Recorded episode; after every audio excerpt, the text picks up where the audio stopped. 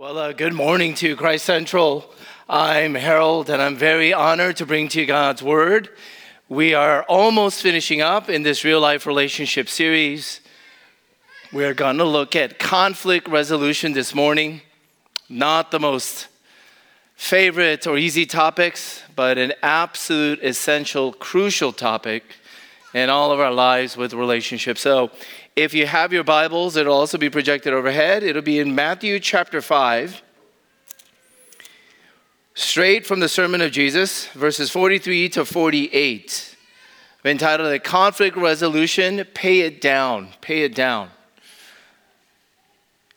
Let's listen together. Here's what Jesus taught, starting in verse 43. You have heard that it was said, You shall love your neighbor and hate your enemy. But I say to you, love your enemies and pray for those who persecute you, so that you may be sons of your Father who is in heaven. For he makes his sun rise on the evil and on the good, and sends rain on the just and on the unjust. For if you love those who love you, what reward do you have? Do not even the tax collectors do the same? And if you greet only your brothers, what more are you doing than others? Do not even the Gentiles do the same? You, therefore, must be perfect as your heavenly Father is perfect. It's the very words of Jesus. Amen. This is an old song, and I know for some of you it's ancient. It's like 30 years old. It's by a group called REM, Rapid Eye Movement. It's kind of a very popular song of my generation growing up. And in the chorus, it's so melancholy, it's beautiful. They used to sing, When your day is long and the night, the night is yours alone. When you're sure you've had enough of this life, well, hang on. Don't let yourself go. Everybody cries and everybody hurts sometimes. I wish I could sing it for you, because if I did, you would cry. It would hurt. But if you've lived life just a little bit too long, you've lived life just a little longer than maybe past three years old, or maybe it happens before three, this song hits everybody. I mean, I've never met somebody who could read or hear those lyrics and say, Oh, I've escaped all that. Everybody hurts. Everybody cries. Everybody gets disappointed. Everybody can choose to withdraw or avoid and give up on relationships. Or some others will choose to attack and confront and get vengeful and angry. Everybody can get angry or depressed. Everybody can stay bitter and stay hurt. Hurt people will continue to hurt people.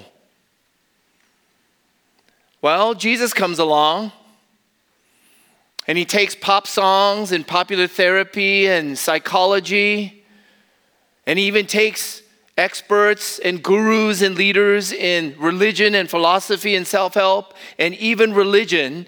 And here's what Jesus did that nobody else ever did everybody hurts, everybody cries.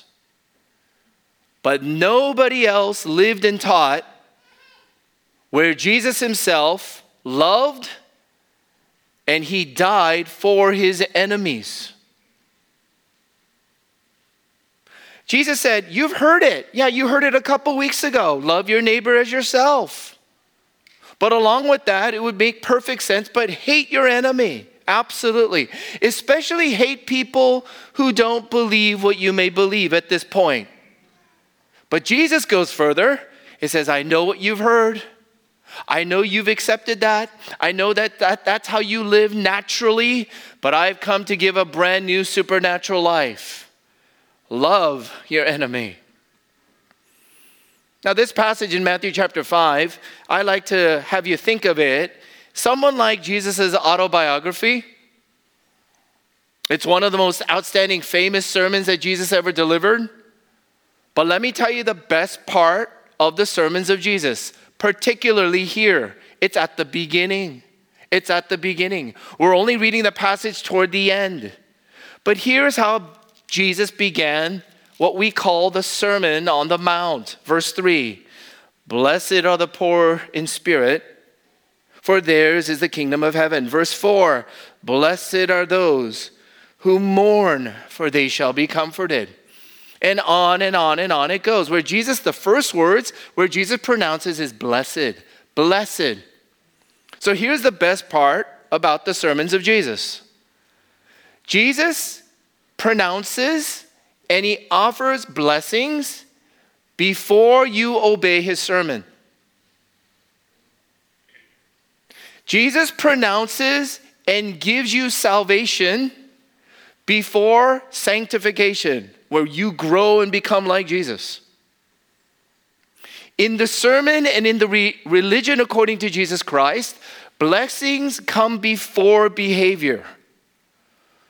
Blessings come before your conformity. Blessings come before your ethics. Jesus announces to the whole world, This is the gospel of my kingdom. It's called good news. Blessings before you behave. You know, Apostle Paul gives us the same sequence. In 2 Corinthians chapter 5 verse 17, he wrote, "Therefore you are new creations, a brand new person in Jesus Christ.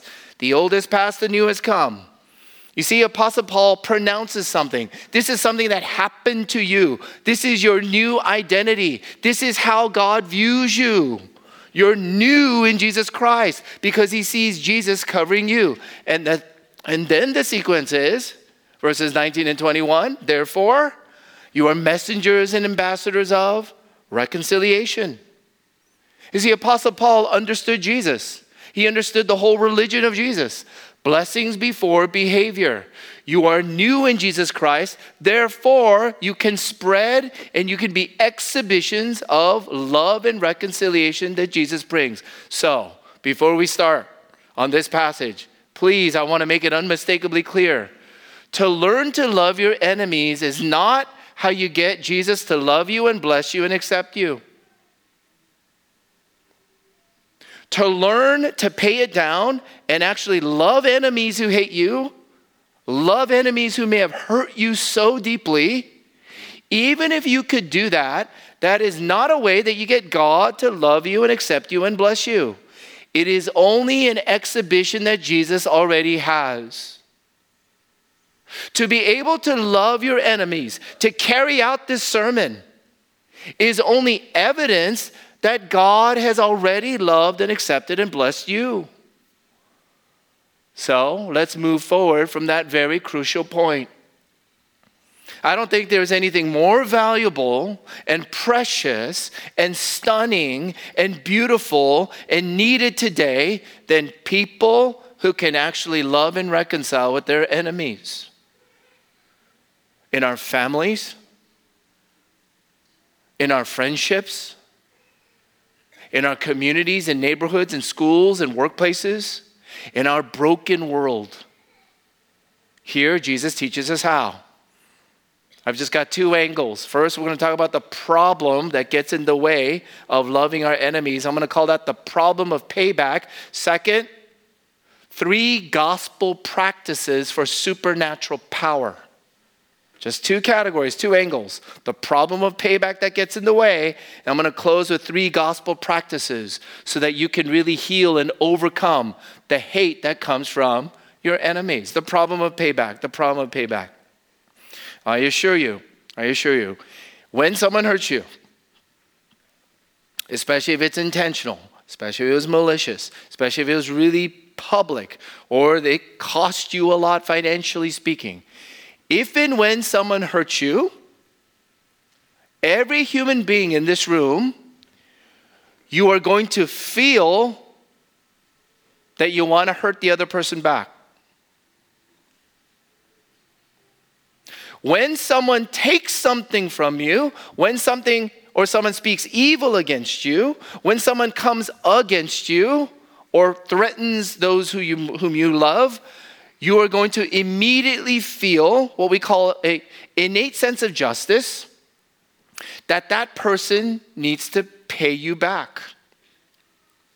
This is the problem of payback. Now, I am talking about a very deeply personal, emotional, relational problem. I'm not even talking about a legal matter. I'm not talking about theoretical matter. In fact, it crosses across all races and religions. Doesn't matter if you're religious or not. Doesn't matter if you were conservative or liberal. Doesn't matter who you voted for in the last election. Doesn't matter if you're Israeli or Palestinian. Doesn't matter if it's north versus south, east versus west. It does not matter whatsoever. Every human being is wired and designed that when someone hurts you, you have a problem now. And it's called the problem of payback. You feel like the other person must pay you back. That's justice. I mean, I think this is part of the reason why the whole Avengers franchise is just killing it. I mean, in addition to the marvelous writing and acting and sequence, but the whole theme, Avengers, Avengers. Who does not agree with that? But here Jesus teaches something startling and it goes beyond every religious teacher. He says, instead, of you carrying out what you feel down to your bones, that the person who hurt you should pay you back, Jesus teaches, you pay. Instead of waiting and insisting and making sure that the other person pays you back until your emotional relational debt is paid off, Jesus teaches instead, you pay. Jesus goes on to say, This is how the children of God stand out. This is how sons and daughters of your Father in heaven, you are exhibiting that you belong to Him. You're reflecting what God is like. You must be perfect, therefore, just as your Father is perfect. Oh, again, don't forget, Jesus gives you the blessing to become like this. You don't become like this to be blessed, but He gives you the blessings even as He preaches to you. Oh, there are plenty of ways, I don't know if I have to cover all of them, that we all insist in which the other person must pay us if they hurt you. The obvious ones you scream at them, you insult them, you cuss them out, you attack them, you sue them. Maybe in some cases that is justified and true. You go after them. Sure, obvious ways in which we want to make the other person pay. Well, there's more indirect, subtle ways, but it's probably just as harmful. You go passive mode, silent mode, you withdraw, no more interaction in person or online. And you make it painfully clear that you want no interaction with the person. You start to gossip, you start to speak some bad things behind their back, and then you rally and influence other people to feel the way that you feel, which is filled with hatred and you despise this other person. And you go around trying to re- ruin this other person's reputation. Why are we doing that? Why do we do that? Why do we do that?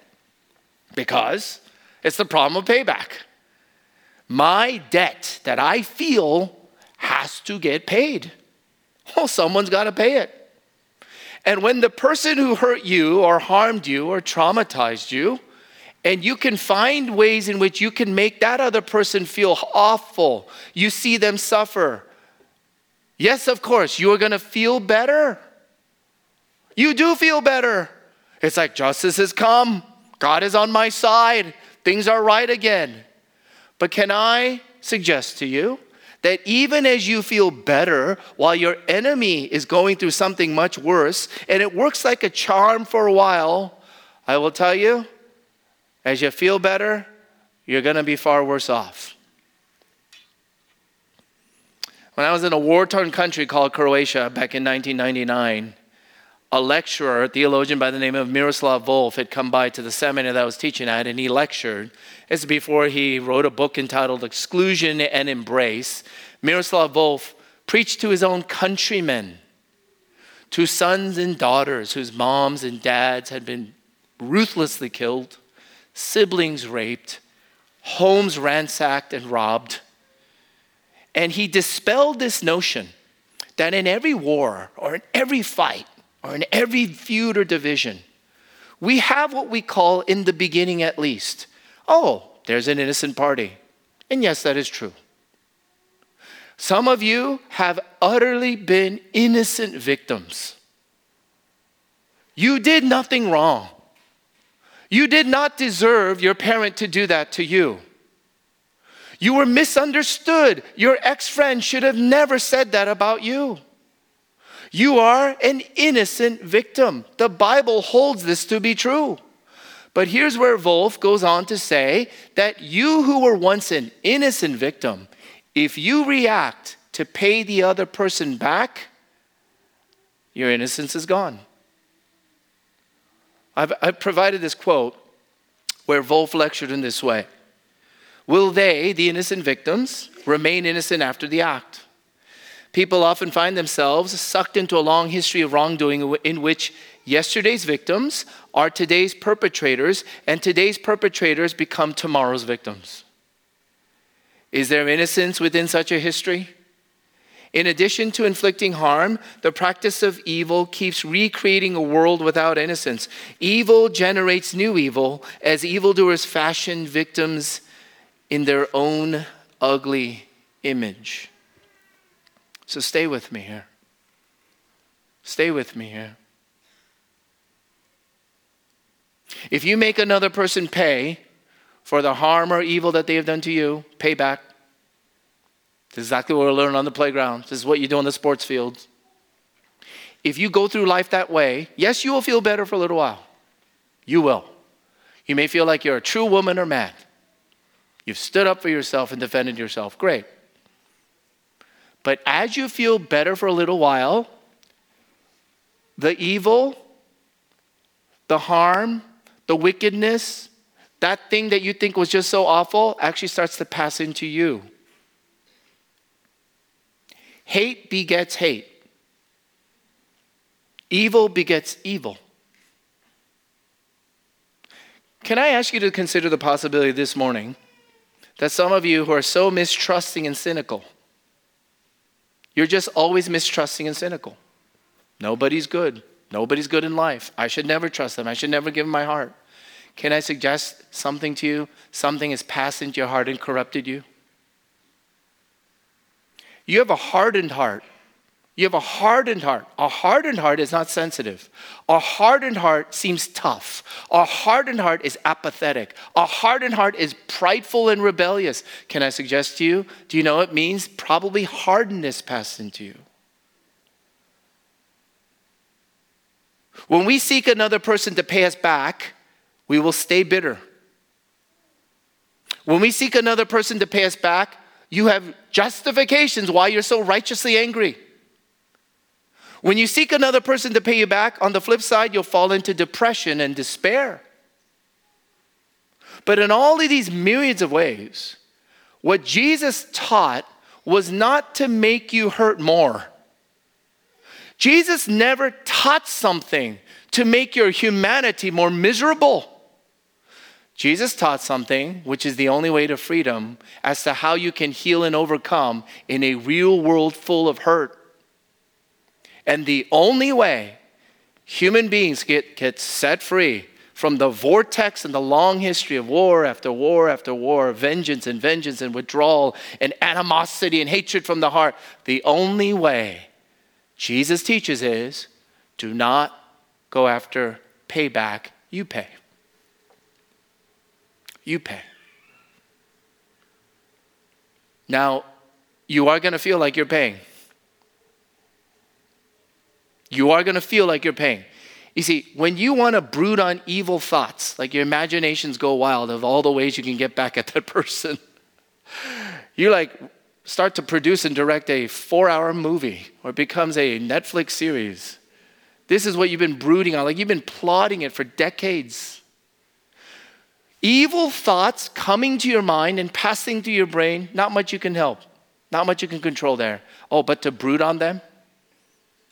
To actively incubate it and nurture it and have it flourish, that's something you can stop. And when you stop brooding evil thoughts, it's going to cost you, it's going to hurt.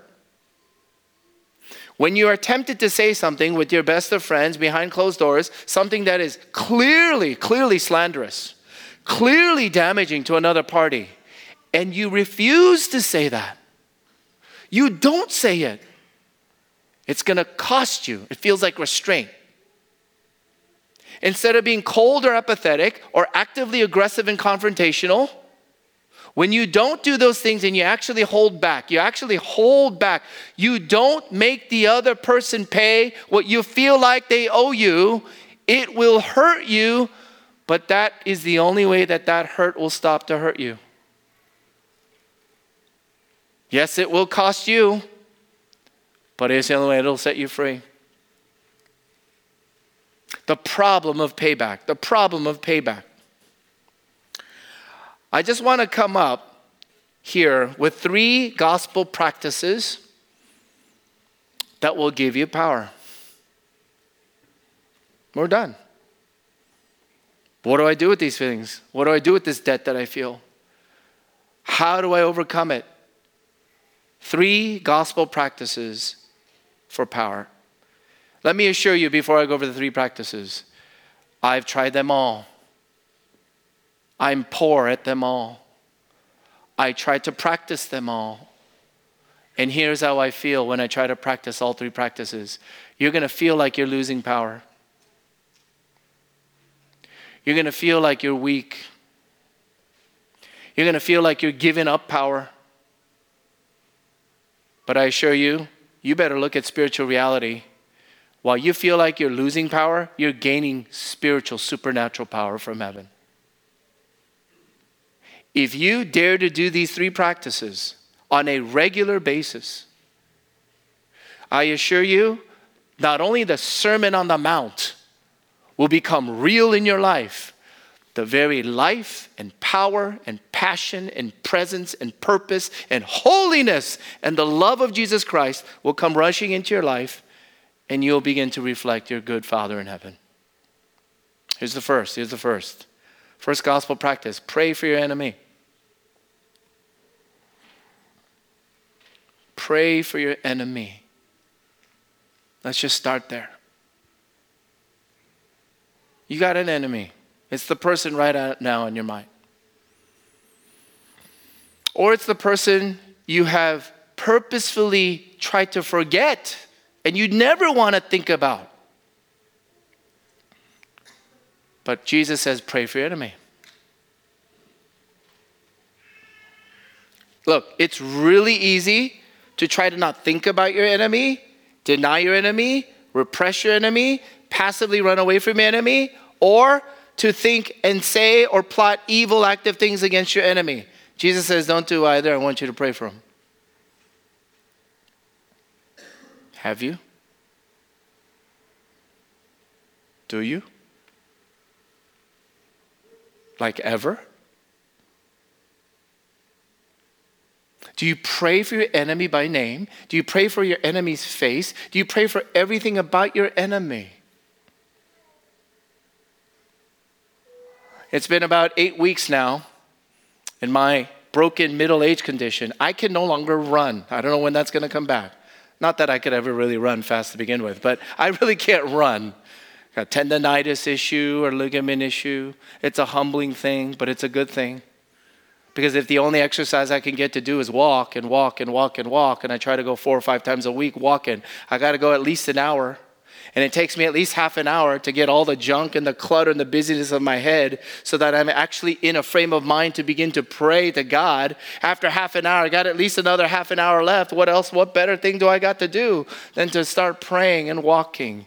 And the walk almost has produced a rhythm, a steadiness, a regularity to my prayer life. I thank God for it. I'm so bad at prayer, I got to kind of be doing something to help me to pray.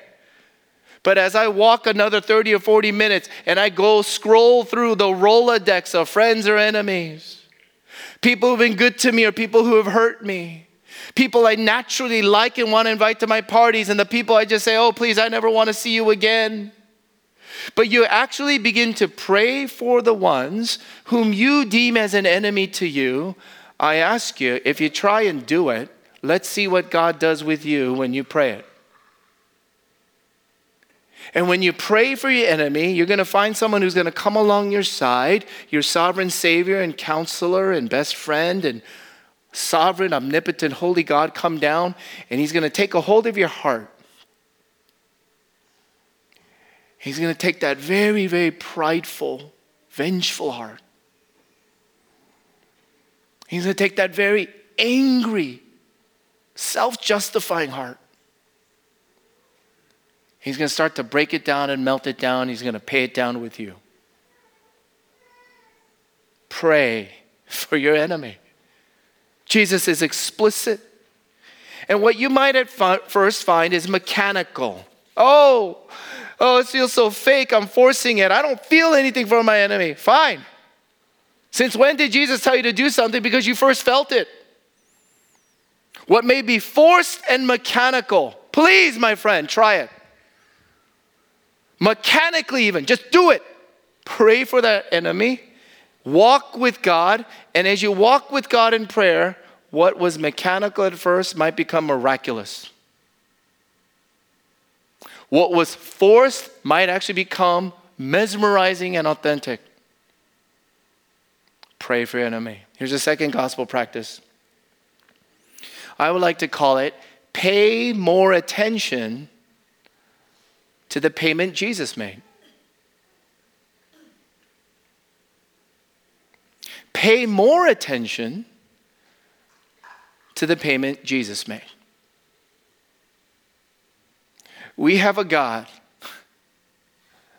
unlike any other God, to whom we can bring anything and everything in any condition all your hurt, all your grief, all your trauma, all your bitterness, all your pain, all your regret, all your shock, just this last week, the shock you've gone through, all your despair.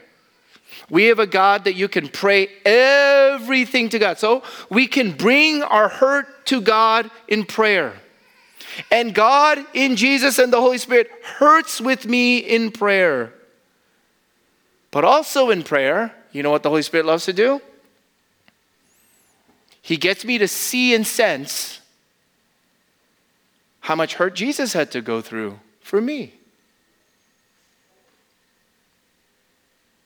Prayer is marvelous. You really should try it. It's absolutely the vital line of your spiritual growth. After this worship service on a Sunday, if you have no prayer life, the sermon can take no life. And as we pray our hurt to God in prayer, the Holy Spirit gets us to sense and think upward and outward to someone else who paid a much deeper price. Can your hurt, can I ask you, whatever you've gone through, can your hurt, can my hurt, your worst, your darkest, your secret hurt, can it really compare to his? Colossians chapter 1, verses 21 and 22. Apostle Paul announces the beautiful, life giving gospel in these words And you who once were alienated and hostile in mind, doing evil deeds, he is now reconciled in his body of flesh by his death in order to present you holy and blameless and above reproach before Him. The Bible never says that you and I were naturally good and responsive to Jesus. It says you were hostile, you were an enemy, and you were doing evil, wicked things. But yet Jesus still showed up.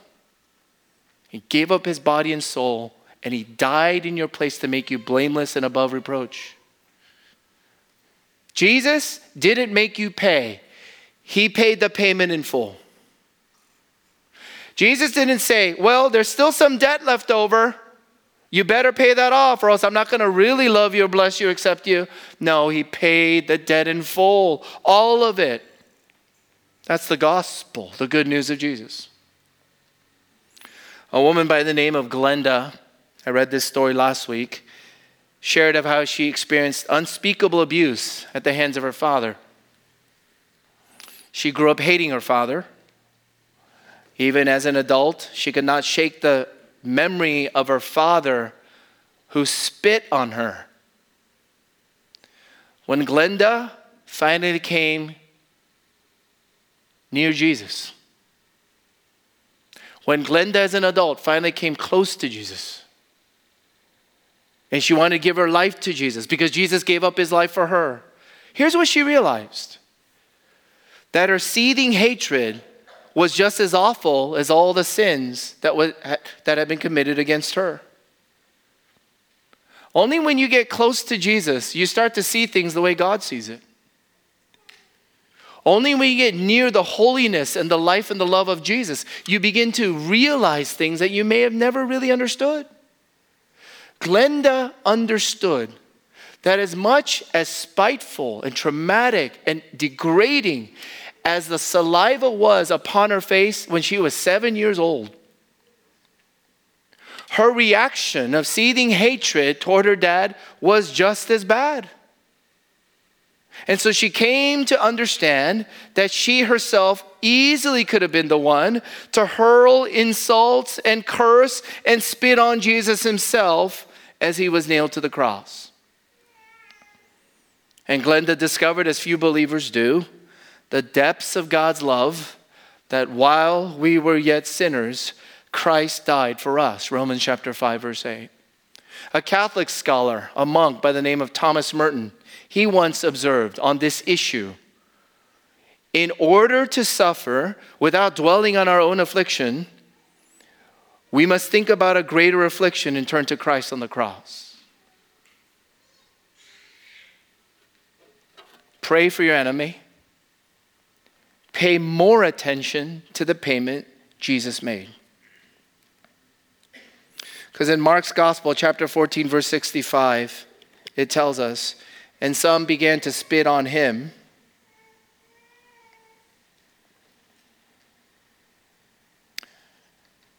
And some began to spit on him and to cover his face and to strike him, saying to him, Prophesy. And the guards received him with blows.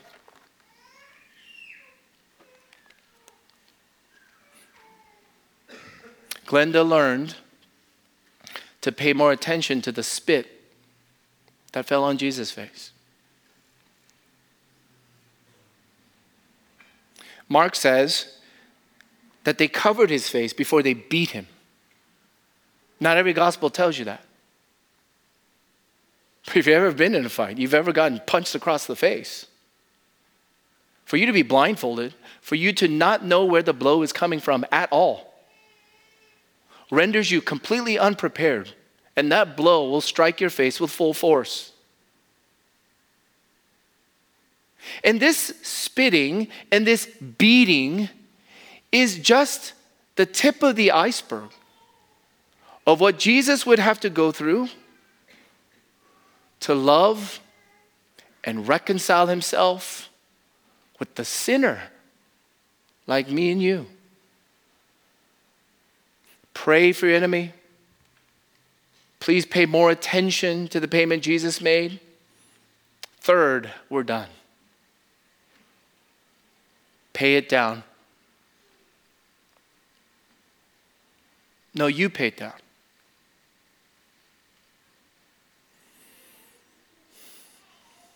I think it's good that in certain, you know, cultures, when you go eat or drink and you go out with the crowd, it's kind of like a badge of honor, seniority, or like you're just more gracious. We like fight for the check.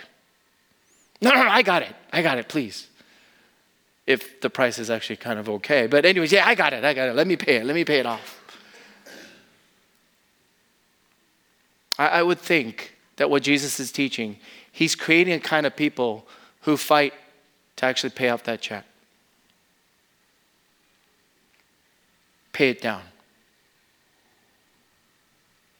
No, I, you know, I, I'm not going to hold that against you. I actually know exactly what you did, but I'm not going to hold it against you. I'm going to pay it myself. This is how Jesus taught us to pray Our Father who art in heaven, That's revelatory in and of itself. And then the middle of the prayer says, Forgive us our debts, forgive us our sins, or forgive us our trespasses, as we forgive our debtors. Again, to be able to forgive those who hurt you or took something from you does not get God to love you or bless you and save you. But to forgive someone who has taken something from you reflects and shows that Christ has forgiven all yours. But do you see how organic and how powerful the Lord's Prayer is? Jesus doesn't just stop there. Forgive our set, uh, our sins, our debts, as we have forgiven our debtors. What does Jesus teach us to pray after that? And lead us not into temptation, but deliver us from all evil. My friends, the only way you are delivered from all evil, the only way you are healed and can overcome evil passing into you, is by forgiving those who have so grieved you. To forgive, set free, you pay, you don't make the other person pay, is how God doesn't lead you into temptation and protects you from all evil. Otherwise, the evil begets evil. I don't know any other better illustration than this one. So let me share it with you. Maybe for some of you again. In post apartheid South Africa, everyone naturally expected a bloodbath. Why wouldn't you? Blacks being systematically, unjustly abused, mistreated, treated as slaves through the entire culture and society for how many years? Well, when that came to an end, they thought, oh, surely, here comes vengeance. But Desmond Tutu and Christian leaders set up a commission for truth and reconciliation in the mid 1990s. And they invited perpetrators to come and tell their stories and ask their victims for amnesty.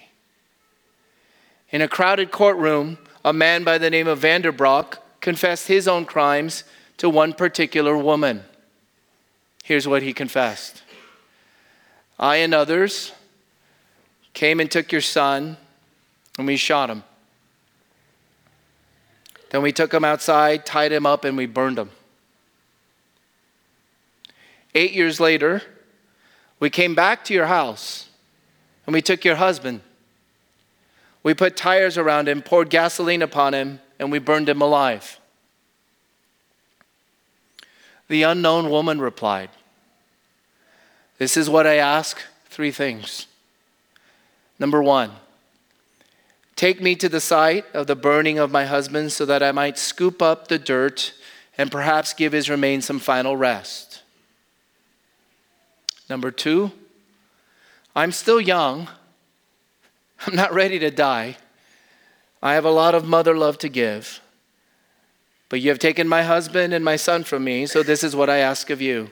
Two days every month, you will come to my house and you will live with me. You will stay with me all day long and you will be my son. And you will let me love you. Third thing I ask, I want you to know I forgive you. That I forgive you. And I believe that God will forgive you, and that is between you and God. So I want you to do business with God. You can't forgive yourself, and I can't forgive you on His behalf. You have to go talk with God, but I forgive you. And to express tangibly my forgiveness, I want you to walk across this courtroom so that I can embrace you. The court records indicate that Vanderbrock stood up only to faint. And the entire courtroom broke out in a song Amazing Grace.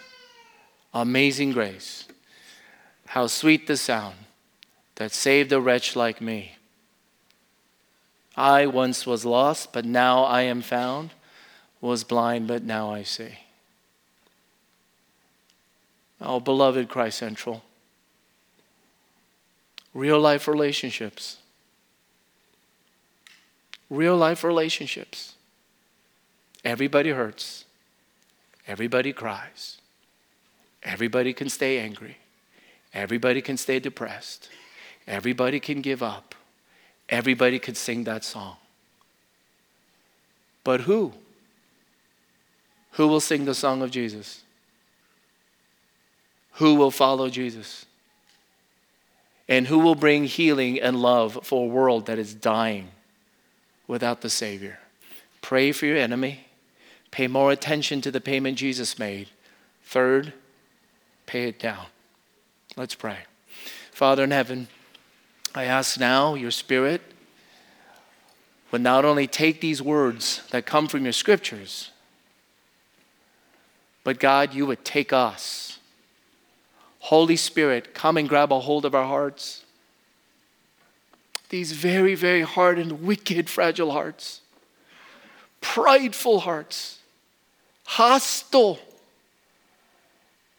always insisting that we know better. And help us to see and sense the payment you made. Set us free with the gospel. Open avenues of our hearts, our words, our lives, our thoughts and feelings, and all that we do, even to those we count as an enemy. And replace what I would naturally do, O oh Lord Jesus, with what Jesus would do. And so we pray, oh God, we can only do what you would do if you come in and take over by the power of your Spirit. So would you do that even at this moment? Let me give you just a couple moments as we come toward the end of our real life relationship series. If you have never done so, or you have already been doing so, God bless you. Right here, right now. I want us to pray for our enemy by name. And I want you to pray for your enemy that God's love and grace would come to that person. And as you do so, let's see what God does with our hearts. Would you join me in a moment of prayer? Let's come together in a silent prayer. Let's.